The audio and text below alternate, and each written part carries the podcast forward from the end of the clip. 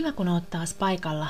Täällä Duunari pohtii podcastin toisen kauden viimeisen jakson parissa. Tänään meillä olisi tarkoitus puhua hiukan myötätunnosta ja tuoda myös uusi määrite, tämmöinen myötäinto käsittelyyn. Mä pohdin, että me oltaisiin voitu puhua myös siitä itsemyötätunnosta, mutta koska siitä nyt on puhuttu jo aikaisemmissa jaksoissa, niin mä ajattelin rajata sen pois. Toki muistutuksena niille, että jotka ei näitä aikaisempaa jaksoa ole kuunnellut, niin itsemyötätuntohan määritelmä kuuluu seuraavanlaisesti. Itsemyötätunto on kykyä suhtautua itseen ystävällisesti, lempeästi ja armollisesti silloinkin, kun on kohdannut vastoinkäymisiä tai on epäonnistunut jossain. Tämän päivän aiheen lähteinä mä oon käyttänyt Jonna Vilppolan ProGradua myötätunto työelämässä kokemuksia myötätuntoisista johtajista. Ja mä laitan ton linkin sekä tämän jaksokuvauksen mukaan että myös sitten tulevaan blogitekstiin. Toisena lähteenä on ollut myötätunnon mullistava voima, jonka on toimittaneet Anne Birkitta Pessi, Frank Martela ja Miia Paakkanen. Myötätunnosta on sanottu näin. Myötätunto on olemassaolon perusta ja yhteenliittymisen vahvin silta. tässä Pessin ja Martelan Compasson tutkimusryhmän määritelmän mukaisesti niin myötätunto ja myötäinto muodostuu kolmesta elementistä.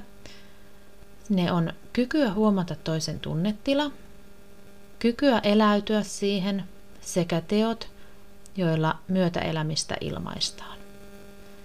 Eli myötätunto herättää empatian, eli kyvyn asettua toisen asemaan ja samaistua niihin tunteisiin. Empatia on siis kykyä aistia toisen tunteita ja toisen tunnekehollisuus kokiassa. Pessi ja Martela jakaa sitten tämän myötätunnon tämmöisen 3:een elementtiin. Ja näitä on tietoisuus, eli kyky havaita ja tunnistaa niitä tunteita eri tilanteissa.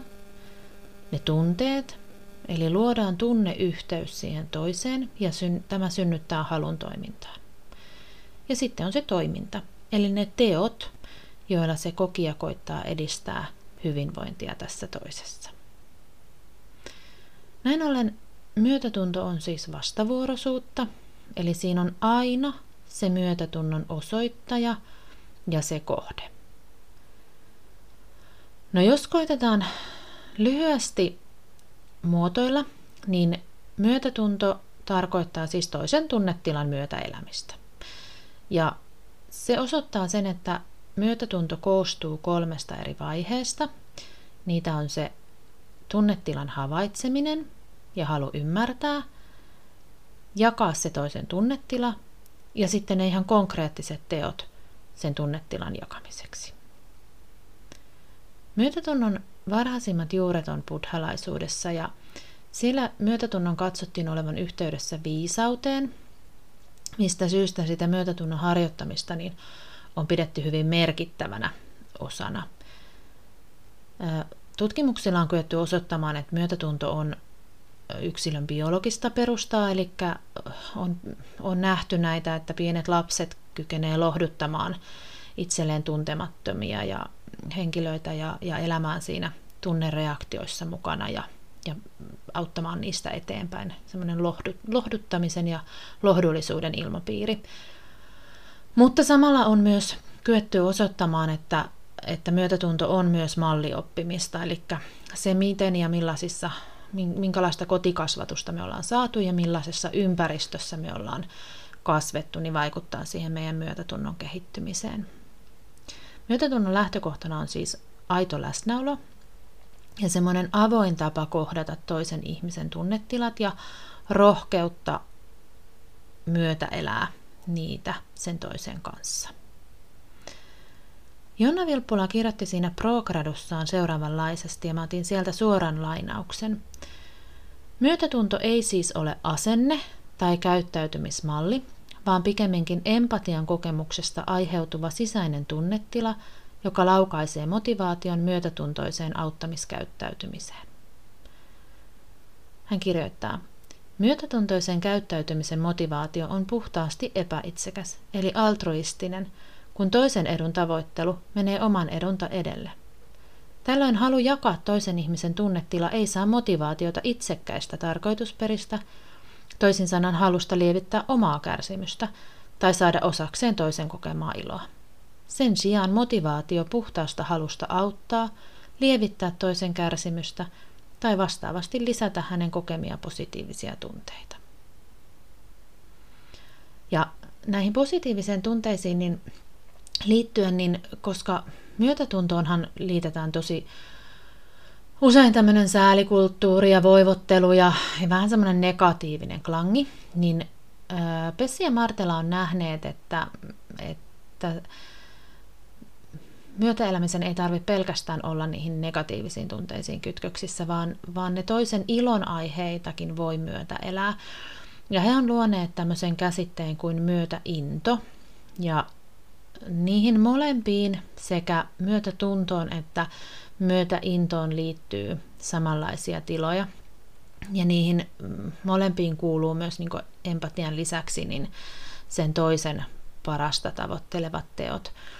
Ja myötätuntoon ja myötäintoon Pessin ja Martelan mukaan on se, että toisen tunteissa mukana eläminen ja sen elämisen osoittaminen niiden tekojen kautta, jolloin myötäinto on silloin siis semmoisessa tunteessa ja innostuksessa, semmoisessa myötäelämisessä, joka on pyyteetöntä iloa, eli iloitaan sen toisen ilosta. Ja myötäinto nähdään semmoisena energisoivana, innostavana tekijänä, se innostus tarttuu ja se herättää semmoisen kiinnostuksen, että vaikkei alkuunsa olisi ehkä niin innoissaan siitä toisen aiheesta, joka on aiheuttanut hänelle tämmöisen innostuksen ja positiivisuuden ja energisyyden, niin se myötäinto herättää semmoisen kiinnostuksen, että vitsi, minkään takia toi on noin energinen ja innostunut, että tämähän onkin kiinnostavaa ja sitten se ruokkii sitä omaa innostusta. Samoin se, että me pyyteettömästi osataan iloita siitä toisen onnistumisesta ja ollaan siitä jotenkin kauhean iloisia ja positiivisia ja fiilistellään siinä mukana. Mutta sitten me tullaan semmoisen tunteen äärelle kuin kateus. Ja energisyys, into, iloisuus, niin tämmöinen myötäinto, se saattaa olla välillä vähän ärsyttävää. Ylipäätänsä innostuneet ihmiset voivat olla tosi ärsyttäviä työyhteisössä, ne voivat aiheuttaa tosi inhottaviakin tunteita ja ne voi kääntyä sitten sitä innostunutta tai myötäinnostunutta henkilöä vastaan ja käykin niin, että hän ei sit saakaan niitä muita siihen omaan juttuunsa mukaan.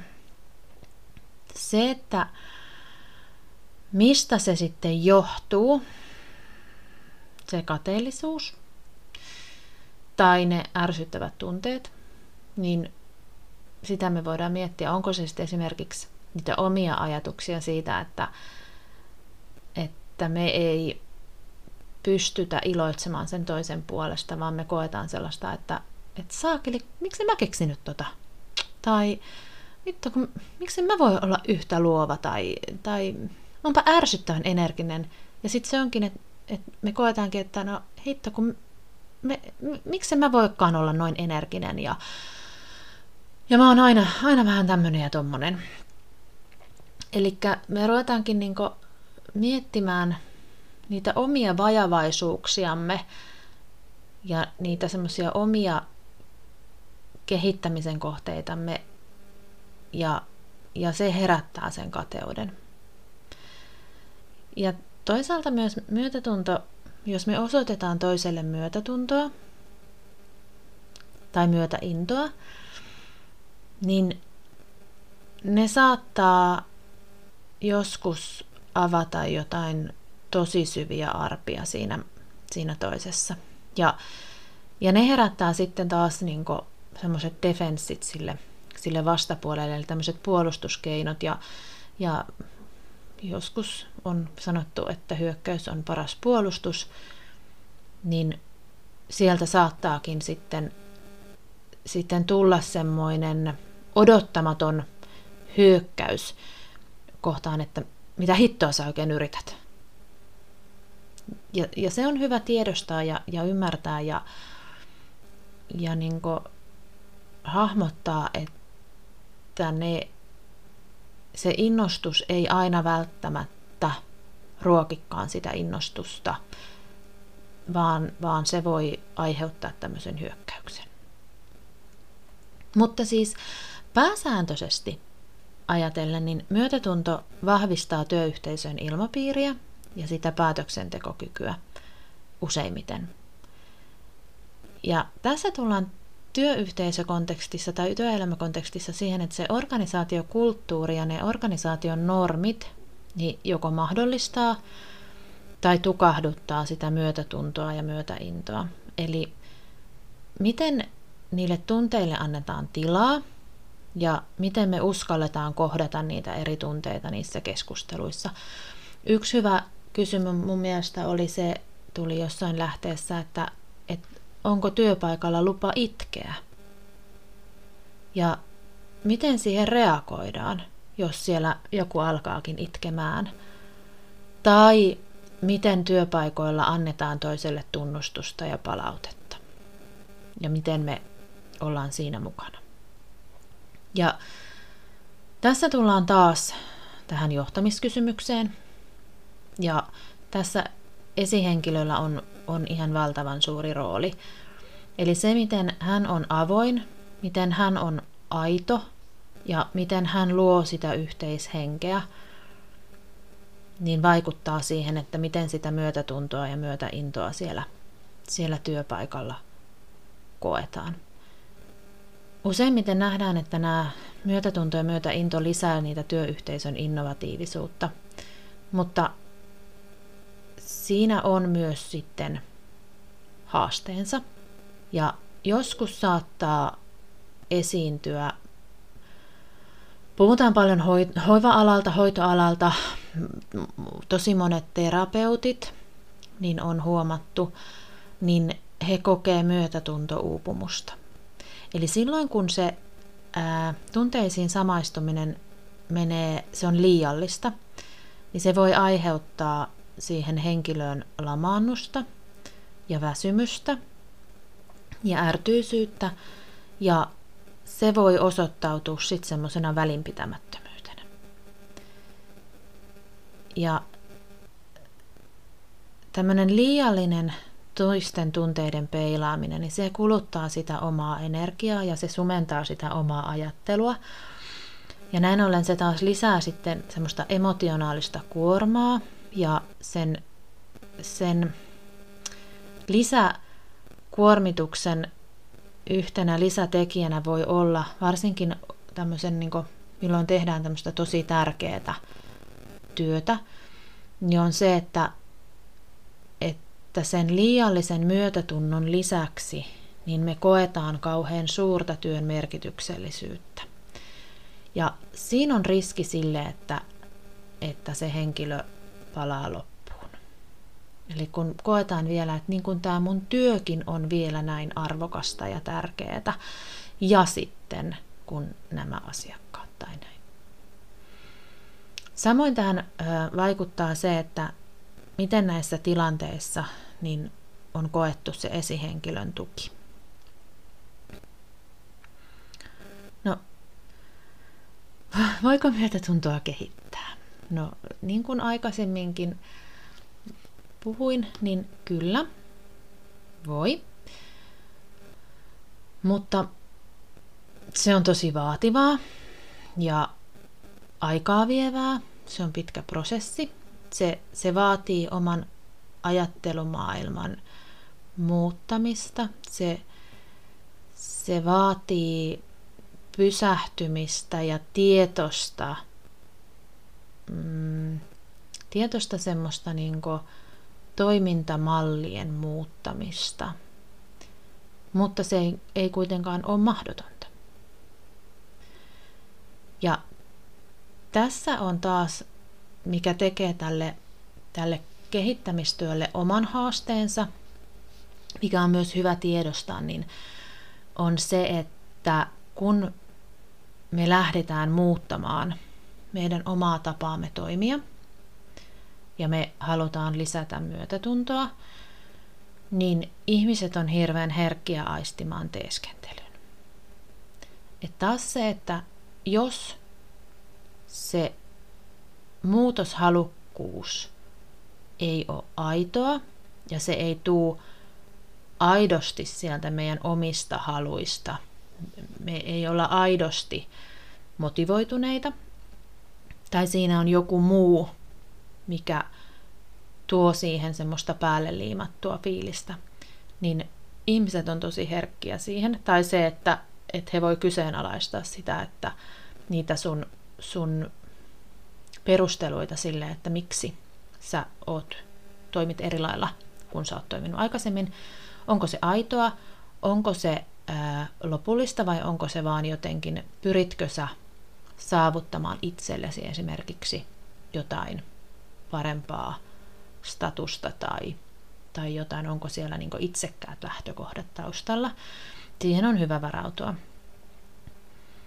Ja yksi, mikä on aika semmoinen helppo tapa lähteä muuttamaan omaa toimintaa, niin onkin se, että kun seuraavan kerran joku ehdottaa sulle jotain, on se sitten työelämässä tai sun henkilökohtaisessa elämässä, harrastuksessa, mitä tahansa, niin sä vastaatkin siihen kyllä, vaikka sun tekisi mieli sanoa ei.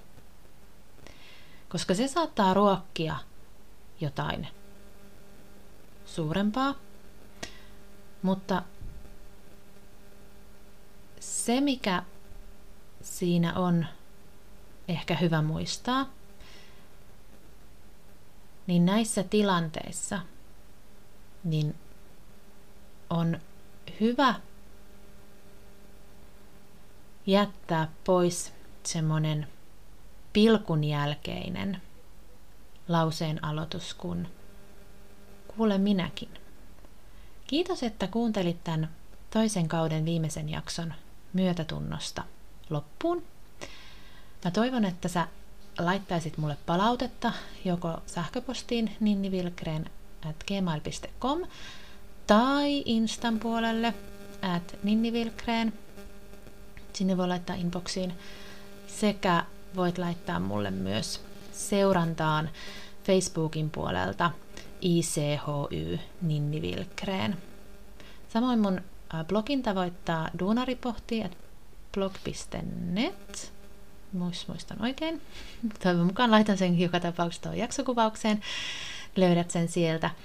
Ja käy ihmeessä painamassa, jos et ole vielä painannut Spotifysta sitä seuraa nappulaa, niin saat aina sitten uusimmat jaksot näkyviin. Eli näet sitten milloin aloitetaan 3. kauden jaksojen parissa. Kiitos ihan hirveästi. Ja todennäköisesti ensi viikolla jo jatketaan uuden kauden parissa.